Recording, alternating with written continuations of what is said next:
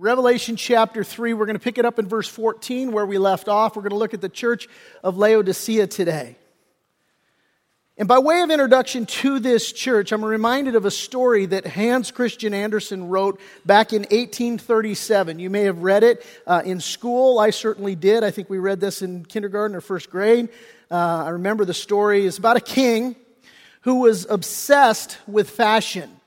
This guy, you know, he put Britney Spears to shame. He had multiple costume changes all throughout the day, you know, and um, just always a different outfit, always for a different occasion. He was totally into it, always looking for the latest, most exotic thing and the most exotic clothing he could wear. and so there's a couple of con men that come into town. They see an opportunity, and uh, and so they decide that they're going to market their new exotic clothes. They say, hey, it's made out of this special thread.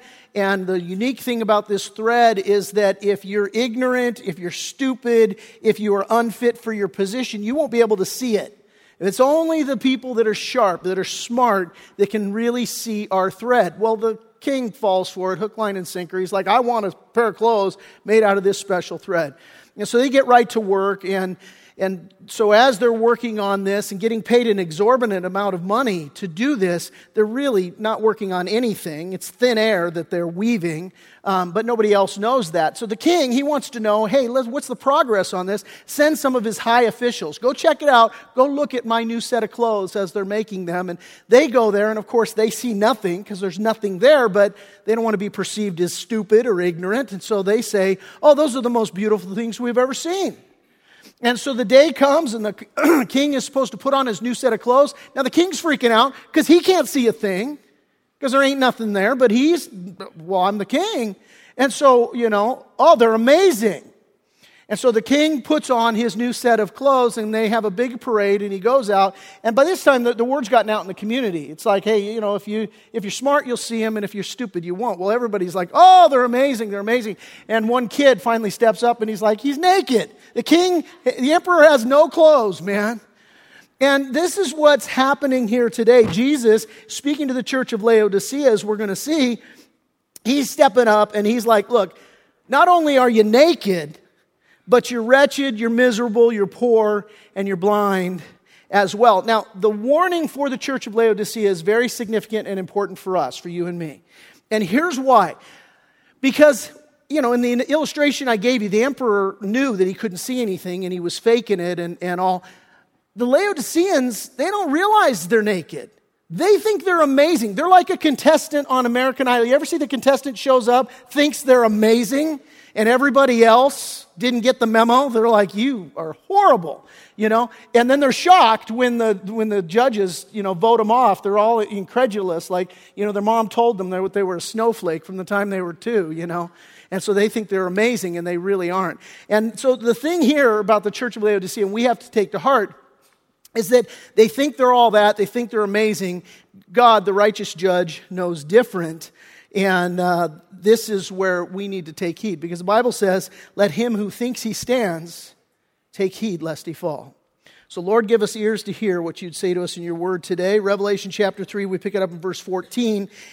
And it, it reads, to the, to the angel of the church of the Laodiceans write, These things says the Amen, the faithful and true witness, the beginning of the creation of God.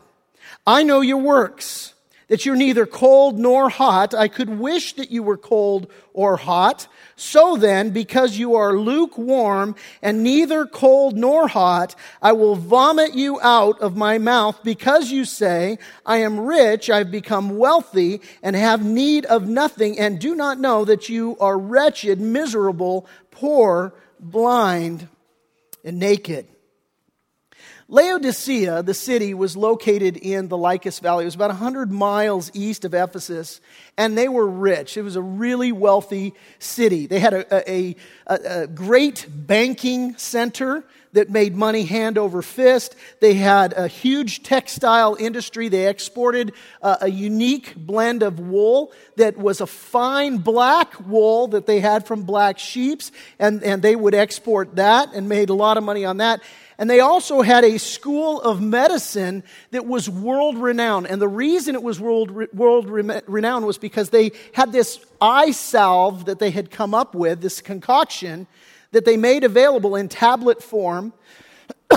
People would buy the tablets, mix it with some water, and then they would put it on their eyes, and it was purported to solve all sorts of eye uh, problems. And, and so they were making money hand over fist from this whole setup, from all of these three industries banking and garments and eye salve.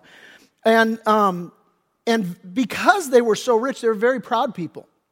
This, this is illustrated in one historical event. In 60 AD, they had a huge earthquake. This area of Turkey has prone to a lot of, ter- of earthquakes even to this day. They had a huge earthquake, destroyed a bunch of their buildings. R- Rome said, hey, we'll, we'll send you some money. And they said, we're good. Don't send us anything. We don't want any money. We'll pay for it ourselves. Rich, wealthy, pride, prideful. And, and this same attitude permeated the church of Laodicea. Notice again there in verse 17 what Jesus says to him. He says, You make me sick, essentially, because you say, I'm rich, I'm wealthy, and I have need of nothing. One of the most dangerous places that we can get to as Christians is where we don't recognize our absolute need for God, our absolute dependence upon God. Jesus speaking to his disciples in John's gospel, he said, I'm the vine, you are the branches. He who abides in me and I am him bears much fruit, for without me you can do nothing. Nothing. You it's not, not without me you can do a few things. Not without me you can do a couple of things. Not without me you can do nothing. Not a zilp, zitch, not a. And so, and Jesus says, what's the cure? You, hey, you got to abide in me. And in this section of John's gospel, he uses that word abide about 10 times in this one small section. And the word literally means to remain, to stay, and to live. And it has to do with regard to place, with regard to time, and with regard to our state or condition. In other words, the idea is that it's only when we recognize that we are absolutely dependent upon God wherever we go, whenever we go, and in whatever situation or circumstance that we find ourselves in, then that dependence upon God, that's when we'll bear much fruit. But apart from that, listen, we're not going to bear fruit. We can do nothing. Which, by the way, this is why I named this church Reliance Church. When we started this church, there's four of us in my living room. We ain't got two nickels to rub together. It's not like we had, you know, some big, you know, church banking us to start this thing. It wasn't that way at all. And so when we started this church, it was just this, this humble seeking the Lord. We're like, you know, we knew, hey, God, God gives us the model for the church in the, books of, in the book of Acts. says they continued steadfastly in the apostles' doctrine and fellowship and the breaking of bread and prayers. And we're like, well, that will be what we do. We're going to focus on teaching the Word of God. We're going to focus on prayer. We're going to focus on, you know, weekly partaking of the Lord's table, taking the bread, taking the cup in communion, remembering what Christ has done for us, keeping that as a centrality of our worship of the Lord. And the fellowship, the connection with one another. We knew if we focused on that, God would focus on the increase. We saw it in the book of Acts. They, God added daily to the church, such as should be saved. We knew He would do that, but we knew that an integral part of that was depending upon God. We were absolutely, totally reliant upon God. So when we were prayerfully saying, What are we going to name this church? having met in our home for Bible study for several weeks, and we're like, Okay, now we got a date when we're actually going to start church services. What are we going to call this church? Well, after a lot of prayer and thought and discussion, it was like it's Reliance Church because we are totally relying upon the Lord. If He doesn't show up, we're sunk. And if God adds daily to the church and we get to the place to where, you know, we've got more than a couple of nickels in the bank account and now we've got, you know, some money and some momentum, well, man, you know, you got the mechanics, you got the money, you got the momentum. Well, I don't want to lose the Holy Spirit in the process. I don't want to get to the place to where it's like, you know, if God doesn't show up, we don't know about it because we just sort of got all the I's dotted and the T's crossed. And we're Reliance Church, man. We're going to depend upon the Lord. We're always going to depend upon the Lord because if the Lord doesn't show up, we're sunk. But Laodicea here, man, they are in real trouble. They're immensely prideful, they're spiritually tepid, they're, they're completely blind to their situation. Now, to better understand the genesis of how they got here, what, what was it that happened in the inner workings of the Laodicean church that, that they got to the place to where they're just so far off the map to where they should be? Let's look at that. And basically, we find the clues to the genesis of their problem in verse 14, just in the start, when, when Jesus says, in addressing the angel of the church of Laodiceans, he says, Write this, these things says the Amen, the faithful and true witness, and the beginning of the creation of God. What I want you to see here is there's three titles that Jesus uses to identify himself here in verse 14. The first one is the Amen. The second is the faithful and true witness. And the third is the beginning of the creation of God. Now let's break that down. The title of the Amen. In fact, you might want to circle that word amen. Nearby, you could write this. You could write affirmation and certainty. That's what this word means. It's, it's a transliteration of a Hebrew word, which means affirmation and certainty. And here's the idea Jesus is saying, hey, listen, I am certain, I am fixed, and I am true. Now hold that thought. Secondly, he says he is the faithful and true witness. In other words, what he's saying is listen, I'm completely trustworthy. I'm perfectly accurate and I am always reliable. And so not only is Jesus the Amen because of his work, but he's also the Amen because of everything that he says is true. That's the point here. Now, Jesus uses a third title to identify himself. He identifies himself as the beginning of the creation of God. Now, that's not to imply that Jesus is a created being. There are cults today that look to this verse and they cite that as, you know, proof to say, hey, Jesus was created. He is, in fact, not God. That's not what this says. When it says the beginning of the creation of, of God, that word beginning literally means source or origin of creation. It means source or origin of creation. And not only are there cults today that used to say, well, Jesus was a created being, not really God, there were, there were those that believed in this day and age that Jesus was created. And in fact, we get a clue here that this is how the Laodiceans believed. See, listen to this. Paul's told the Colossians, speaking of, of Jesus being the source of the creation of God, or being the source of the origin of creation, in fact, being God, Paul told the Colossians this. He said, He, Jesus, is the image of the invisible God, the firstborn over all creation, for by him all things were created that are in heaven and that are on earth, visible and invisible, whether thrones or dominions or principalities or powers.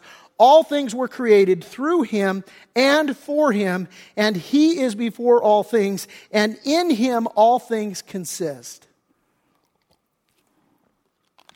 In him all things consist. That basically means that every molecule in the universe is held together by Jesus Christ. Scientists today, they, they don't understand why everything is held together. It, the, basically, the law of physics says that everything should blow apart. And they're like, well, why doesn't everything blow apart?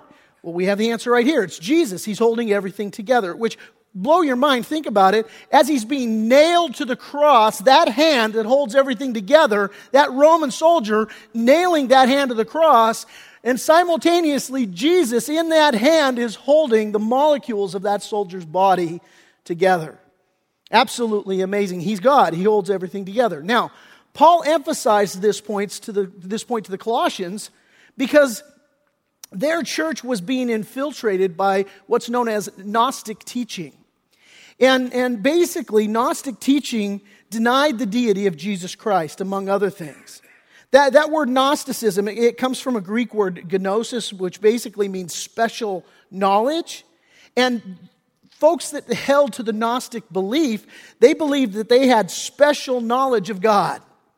And so there were a lot of people in the Colossian church that, that they thought, hey, we've got this special knowledge about Jesus, and that special knowledge is that Jesus really isn't God, but rather he's a created being. That he's one of a series of emanations from God.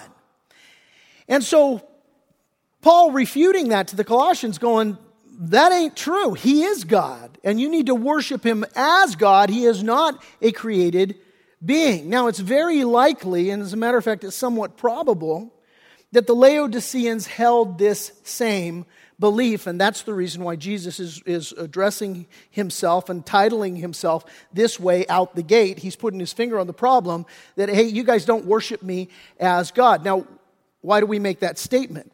We have a few clues for that. First of all, this letter to Laodicea here in Revelation chapter 3 has much in common with Paul's letter to, to the church of the Colossians.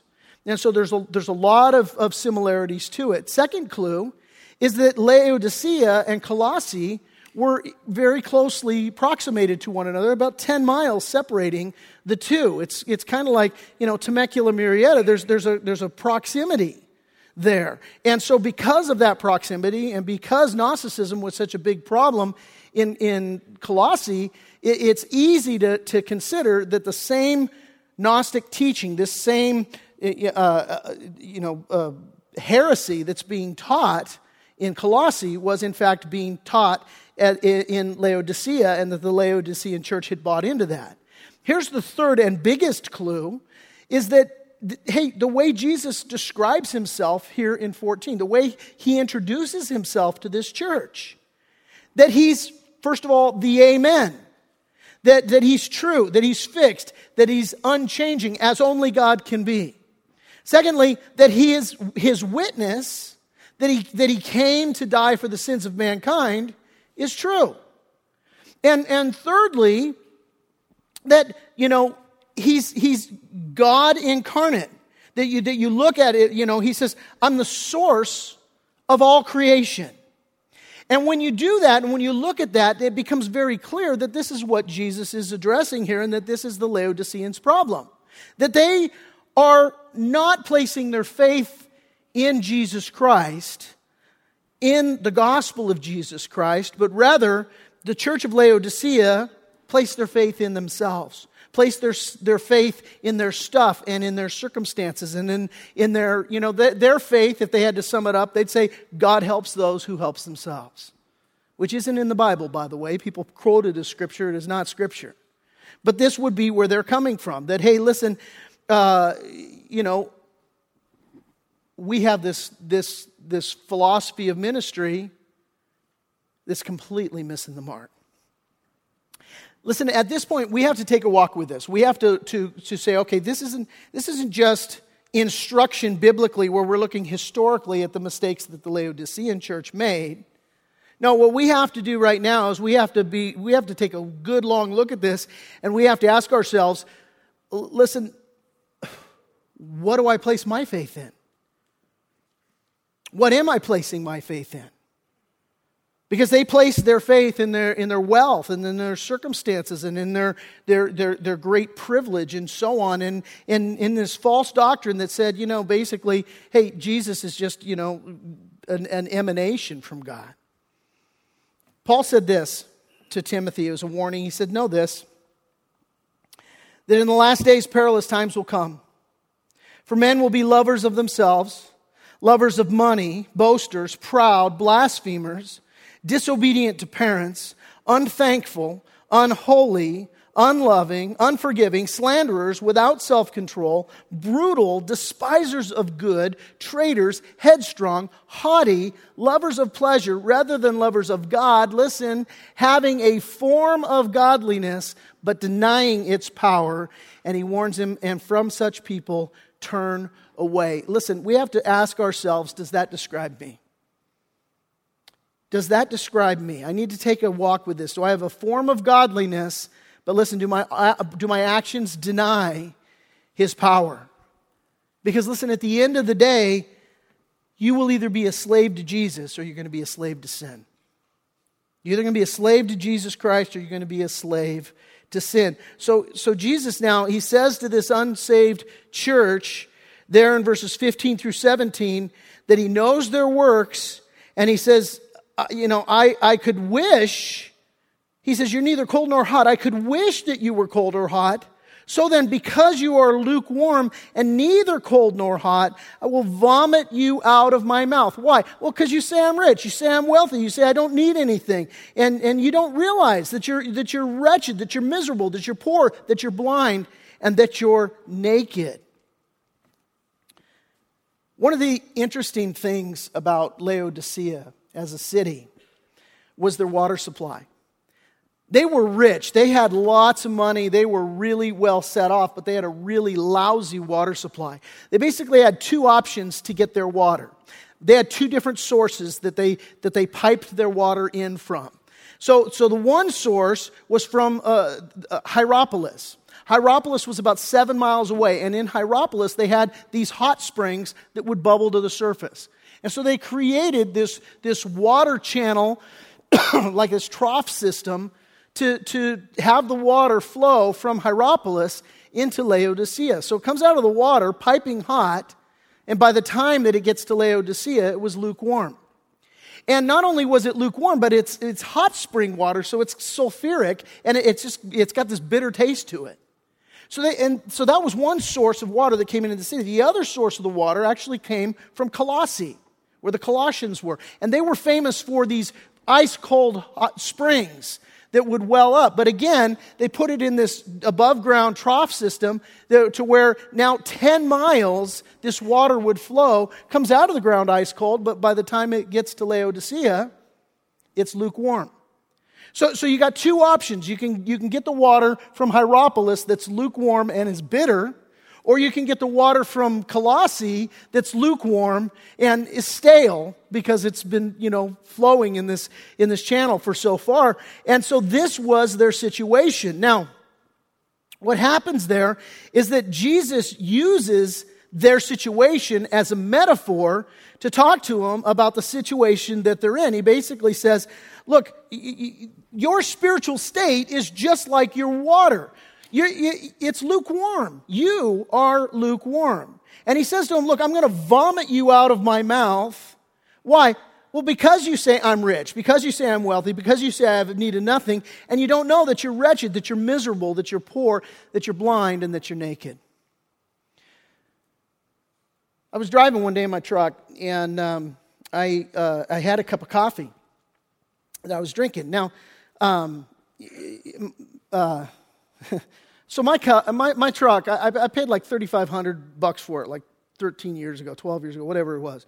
And, and, and, you know, so the thing's paid for. My wife is telling me all the time, get rid of that. I'm like, no, it's paid for. I mean, you always need a truck. And the beautiful thing about my truck is I can take it to the, to the grocery store, and some kid could run up and nail it with a shopping cart, and I'd, uh, I'd be like, so what? I don't care. You know, so anyway, this is my truck. So, so I'm driving my, my truck, and I, and I go to drink a cup of my coffee. Well, I had an old cup of coffee in there as well. And I take cream in my coffee. And I don't know how long this cup had been in there. It was just foul, I'll say that.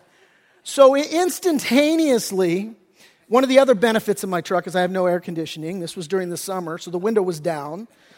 So I take a drink of this, and instantaneously, I'm just spewing this stuff out of my. I'm just like vomiting this stuff out of my mouth. It's like, ah! If you go out and look at my truck today, you will see the stains on my door from this. Now they're, now, they're not just there because I don't wash my truck, and I never wash my truck. It has been washed and waxed. I can't tell you how long. I loaned it to somebody, they washed it. You know, took pity on me. I'm like, that dirt is holding that thing together. Don't.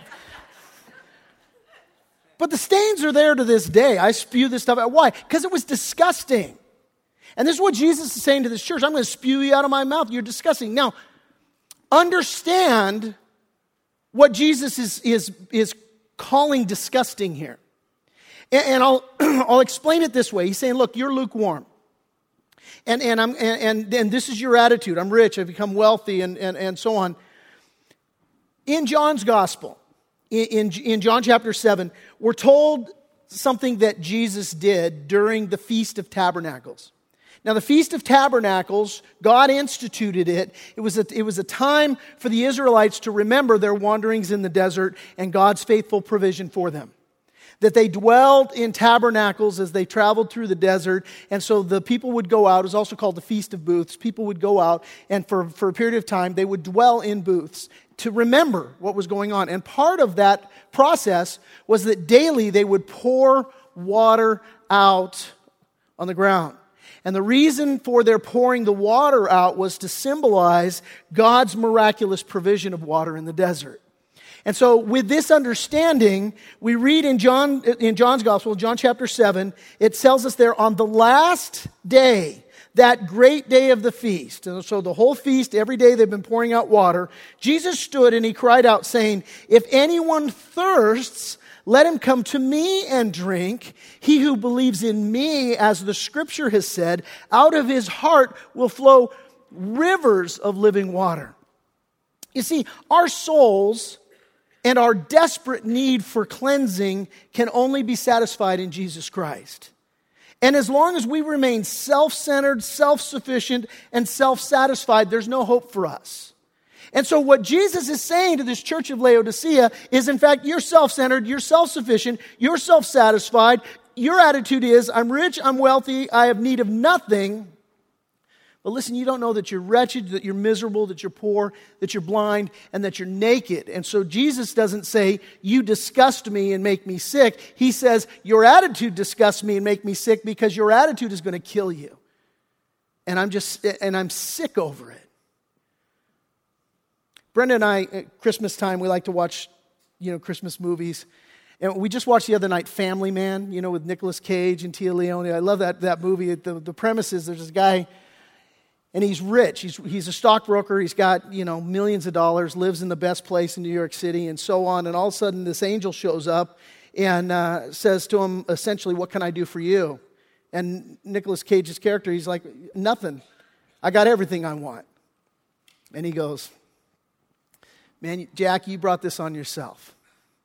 And so then he puts him in a situation where he wakes up one day and, you know, this, what is not the penthouse where he, his life was. He wakes up in some house in New Jersey with a wife and kids, and he's working at his father in law's tire shop, you know, and, and it's just, he thinks initially that it's hell, and then what he, what he recognizes is no, what I was living in before was an empty life. It was absolutely empty. It was devoid of anything meaningful. He, he cries out to the angel at one point. He's like, Man, I was working on a deal.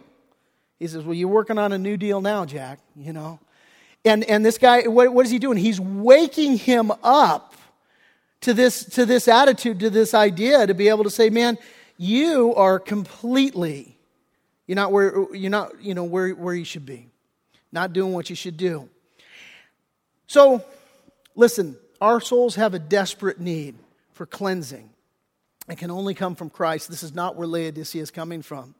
If you're taking notes, we're going to see four things that we're lacking in the church of Laodicea. Four things that we're lacking in this church. And again, this is not a history lesson. It's a, it's a, it's a, as we look at what was lacking in their lives, we have to prayerfully answer the question and say, is this lacking in my life? So, number one, they lacked vigor. If you're taking notes, you can write that down. They lacked vigor. In other words, they were complacent. And Jesus describes it this way He says, Look, you're, you're lukewarm. I wish you were hot or cold, but you're not hot or cold. You're, you know, you're lukewarm. There are three spiritual temperatures, by the way, and that is hot, cold, and lukewarm.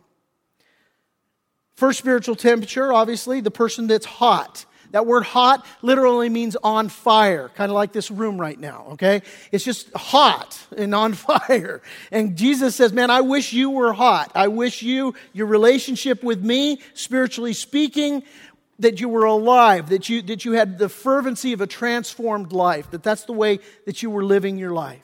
That you're mindful of God, that you're mindful of your need of God, that, that reliance would be the, the hallmark of the way that you live your life. That I'm relying upon God, that I'm hungry to spend time with Him, that I'm hungry to spend time with His people, that I'm, that I'm burdened to serve God and His people. One of the worship songs we, we sing is, Lord, you know, uh, break my heart for what breaks yours. This is the spiritually hot person that, that's got his finger on the pulse of spiritual things and that is mindful of God and wanting to do that thing. Second type of spiritual condition, spiritual temperature, is the person that's ice cold. Spiritually cold. No desire for Jesus, no desire for his word, no desire for church. this is a person that's very far away from God. Now, it's curious here because Jesus says, Look, I could wish that you were hot or cold. Now, why would Jesus say that if being cold means that, that, that, that, that, you, that you have no desire for God? Here's why. Because often the easiest person to reach for Jesus Christ is the one who's ice cold.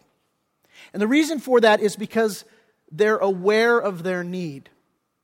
They're in the place where they recognize that they're spiritually cold, that they're empty, that, that, and they know it. They don't even, eh, you know, eh, if you're in that state today, I don't even have to argue the point with you. You know that something's missing.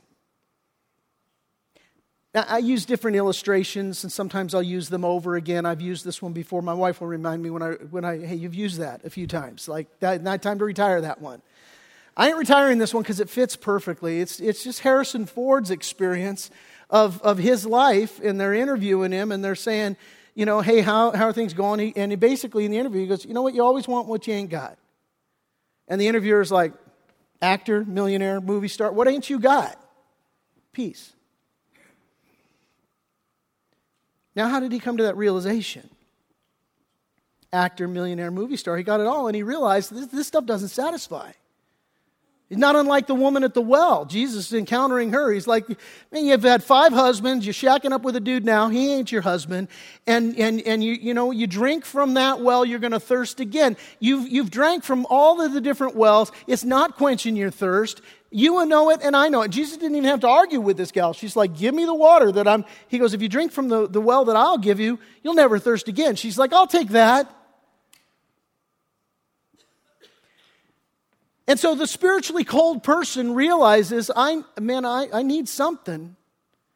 Hey, that something is Jesus Christ. That's, that's what you need. And I, you know, I would be remiss if we go through this and I don't give you an invitation, an opportunity to receive Christ as your Lord and Savior if you recognize I'm spiritually cold. Maybe you'll, you'll recognize I'm spiritually lukewarm. That's the third type of person.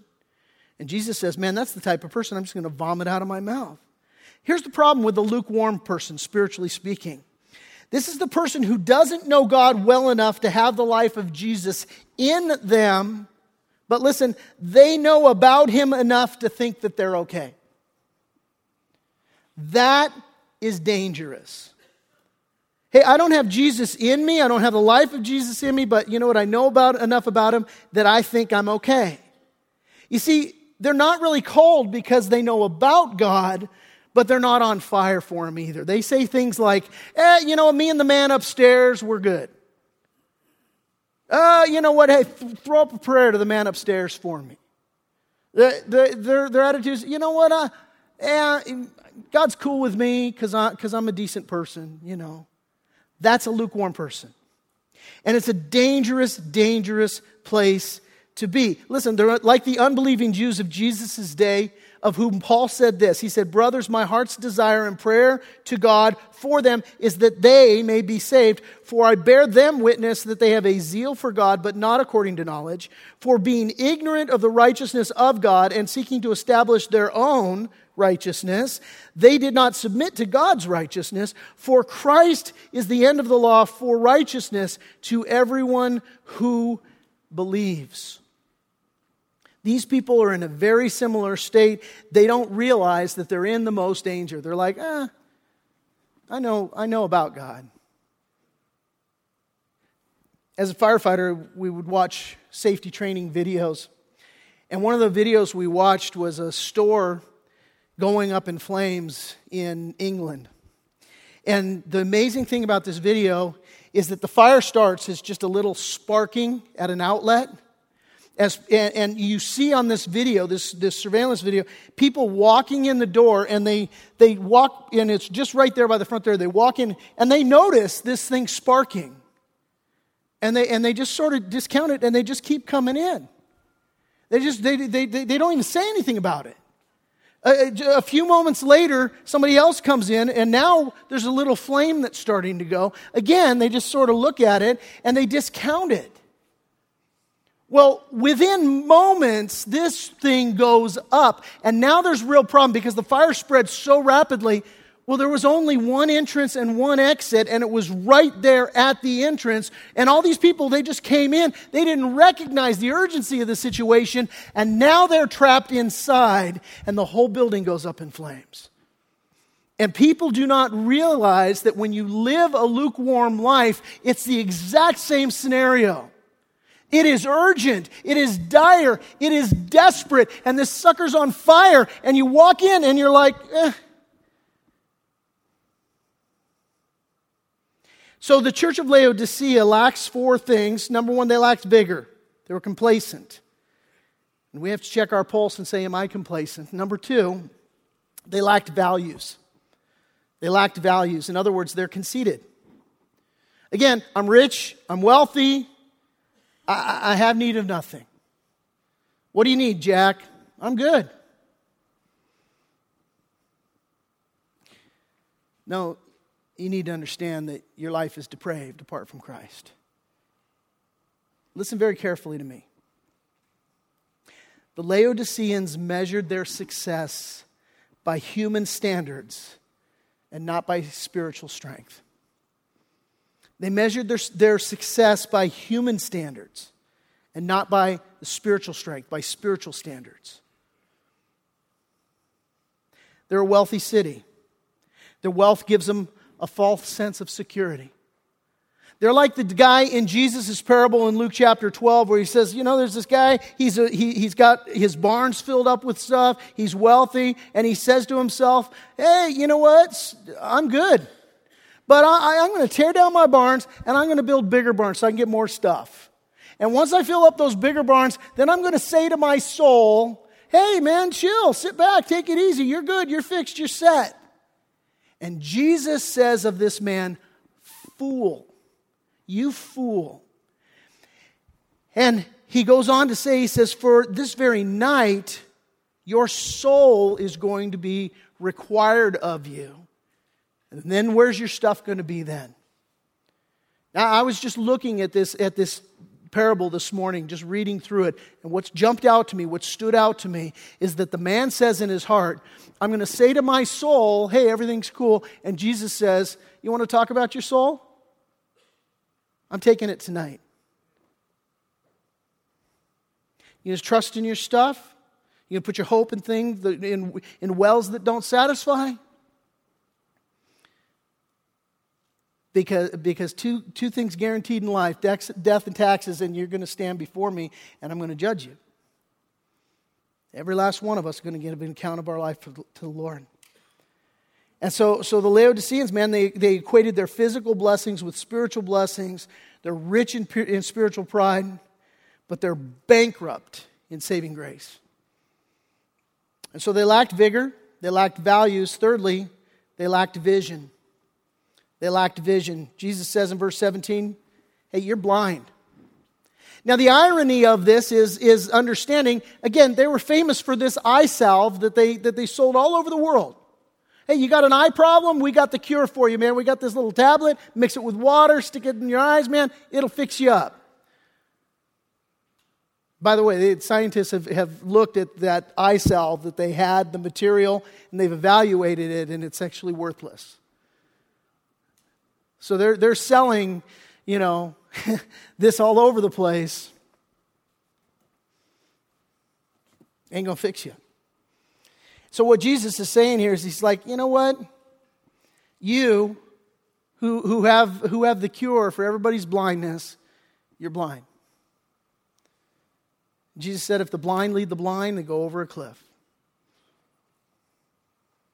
Again, it made them rich materially, but it did nothing to give them true vision. Fourthly, they lacked vestment. In other words, they had no covering. And again, Jesus using this illustration, he's like, you know what? You've got this fine black wool. You're making money hand over fist selling this fine black wool, clothed in the, in the most splendid attire. You're naked.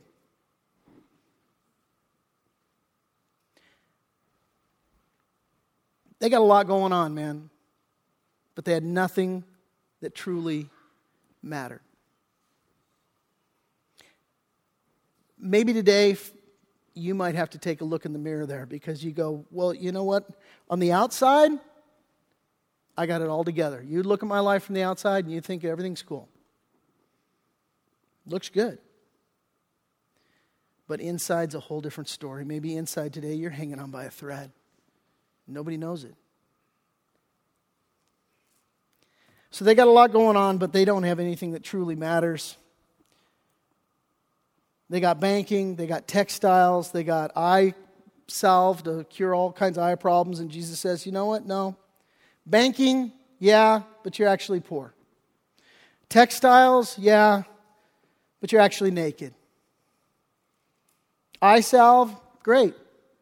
You're blind. And so Jesus now, he gives them the cure. He says, verse 18, I counsel you to buy from me gold, refined in the fire, that you may be rich. Dig at the banking industry. And white garments, that you may be clothed, that the shame of your nakedness may not be revealed. Hey, you know what? Black, fine black clothes, great. You need white garments because the black clothes cover a black soul. And he says, And anoint your eyes with eye salve that you may see. He says, As many as I love, I rebuke and chasten, therefore be zealous and repent. Listen carefully. Jesus saying here, and we could spend a day on this one verse. When Jesus loves you, sometimes he brings a belt. Sometimes he orders the events in your life to go really, really harshly. Not because he wants to punish you, but because he wants to, to drive you to himself. He says, Listen, those that I love, I rebuke and I chasten. Maybe you're being rebuked. Maybe you're being chastened. Maybe you need to understand this morning, and this is God's word for you today. No, your life is not going the way it is because God hates you. Your life is going the way it is because you've made some bad choices and some bad decisions, and your heart's in the wrong place, and God is chastening you because He loves you. Hear God's voice today. He loves you. And what's the prescription? It's repent. You need to be zealous and you need to repent. You need not to live a lukewarm life where you say, Me and the man upstairs are good. You need to be zealous. You need to recognize this house is on fire. And I need to repent. I need to turn. Behold, verse 20, I stand at the door and knock. If anyone hears my voice and opens the door, I will come in to him and dine with him, and he with me. Now, you've heard me quote this verse before, and you'll hear many pastors quote this verse to say this that Jesus stands at the door of your heart, and he's knocking, and he's saying, Let me in. I want to come in. I want to save you. I want to change your life. I want to transform your life. And listen, that is true. And that may be what God is saying to you, but you need to get the full picture here. What Jesus is saying to this entire church is He's saying, Look, you are existing as a church, and I am not in your midst. I'm outside, you, and I'm knocking on the door. You won't even let me into my own church, is what He's saying. To him who overcomes, I will grant to sit with me on my throne, as I also overcame, and I sat down with my Father on his throne. He who has an ear, let him hear what the Spirit says to the churches. Listen to me. The Lord loves you today, He loves you every day. He wants to know you. He wants to have fellowship with you. He wants to save you. He wants to transform your life. And He wants you to let Him in. And so when he says there, I counsel you to buy from me gold refined in the fire, you're like, what is all that about? I'm going to close with this. Put on the screen for you. It's Isaiah 55. Listen to the words of God. He says, Ho, it's a, it's a call. It's a, hey, listen. Everyone who thirsts, come to the waters. And you who have no money, come buy and eat. You say, well, wait a minute. If I have no money, how can I come buy and eat? He says, he goes on and says that. He says, yes, come buy wine and milk without money and without price. He's saying, listen, what you need can't be bought. You can't earn it. There's no way you can get it. The only way that you can get it is without cost or price because Jesus has paid the cost. He's paid the price. And it's by coming to Him on those terms and recognizing, confessing that I'm morally, spiritually bankrupt. I got nothing to offer the equation and I need you desperately, God. He says, verse 2 Why do you spend money for what is not bread and your wages for what does not satisfy? Listen, you're drinking from wells that are never going to satisfy you. Why do you do that? He says, Listen carefully to me and eat what is good, and let your soul delight itself in abundance. Incline your ear and come to me. Hear, and your soul shall live, and I will make an everlasting covenant with you. The sure mercies of David. Indeed, I have given him as a witness to the people, a leader and a commander for the people. Surely you shall call a nation and uh, a nation you do not know, and nations who do not know you shall t- run to you because of the Lord your God, and listen, and the Holy One, Jesus of Israel, for he has glorified you. The Lord loves you. He loves you so much, He sent Christ to die on the cross for you. And He does not want you living your life drinking from the wrong wells, self centered, self sufficient, lukewarm in the way that you live your life. He wants you to be absolutely hot on fire for Him. And He gives you the invitation today to do that. Now, the primary application here this morning in this, the focus on the Church of Laodicea is a group of people that thought they had a relationship with God, but were in fact unsaved, unregenerate, unrepentant in their sin. It's primarily written to an unbelieving church.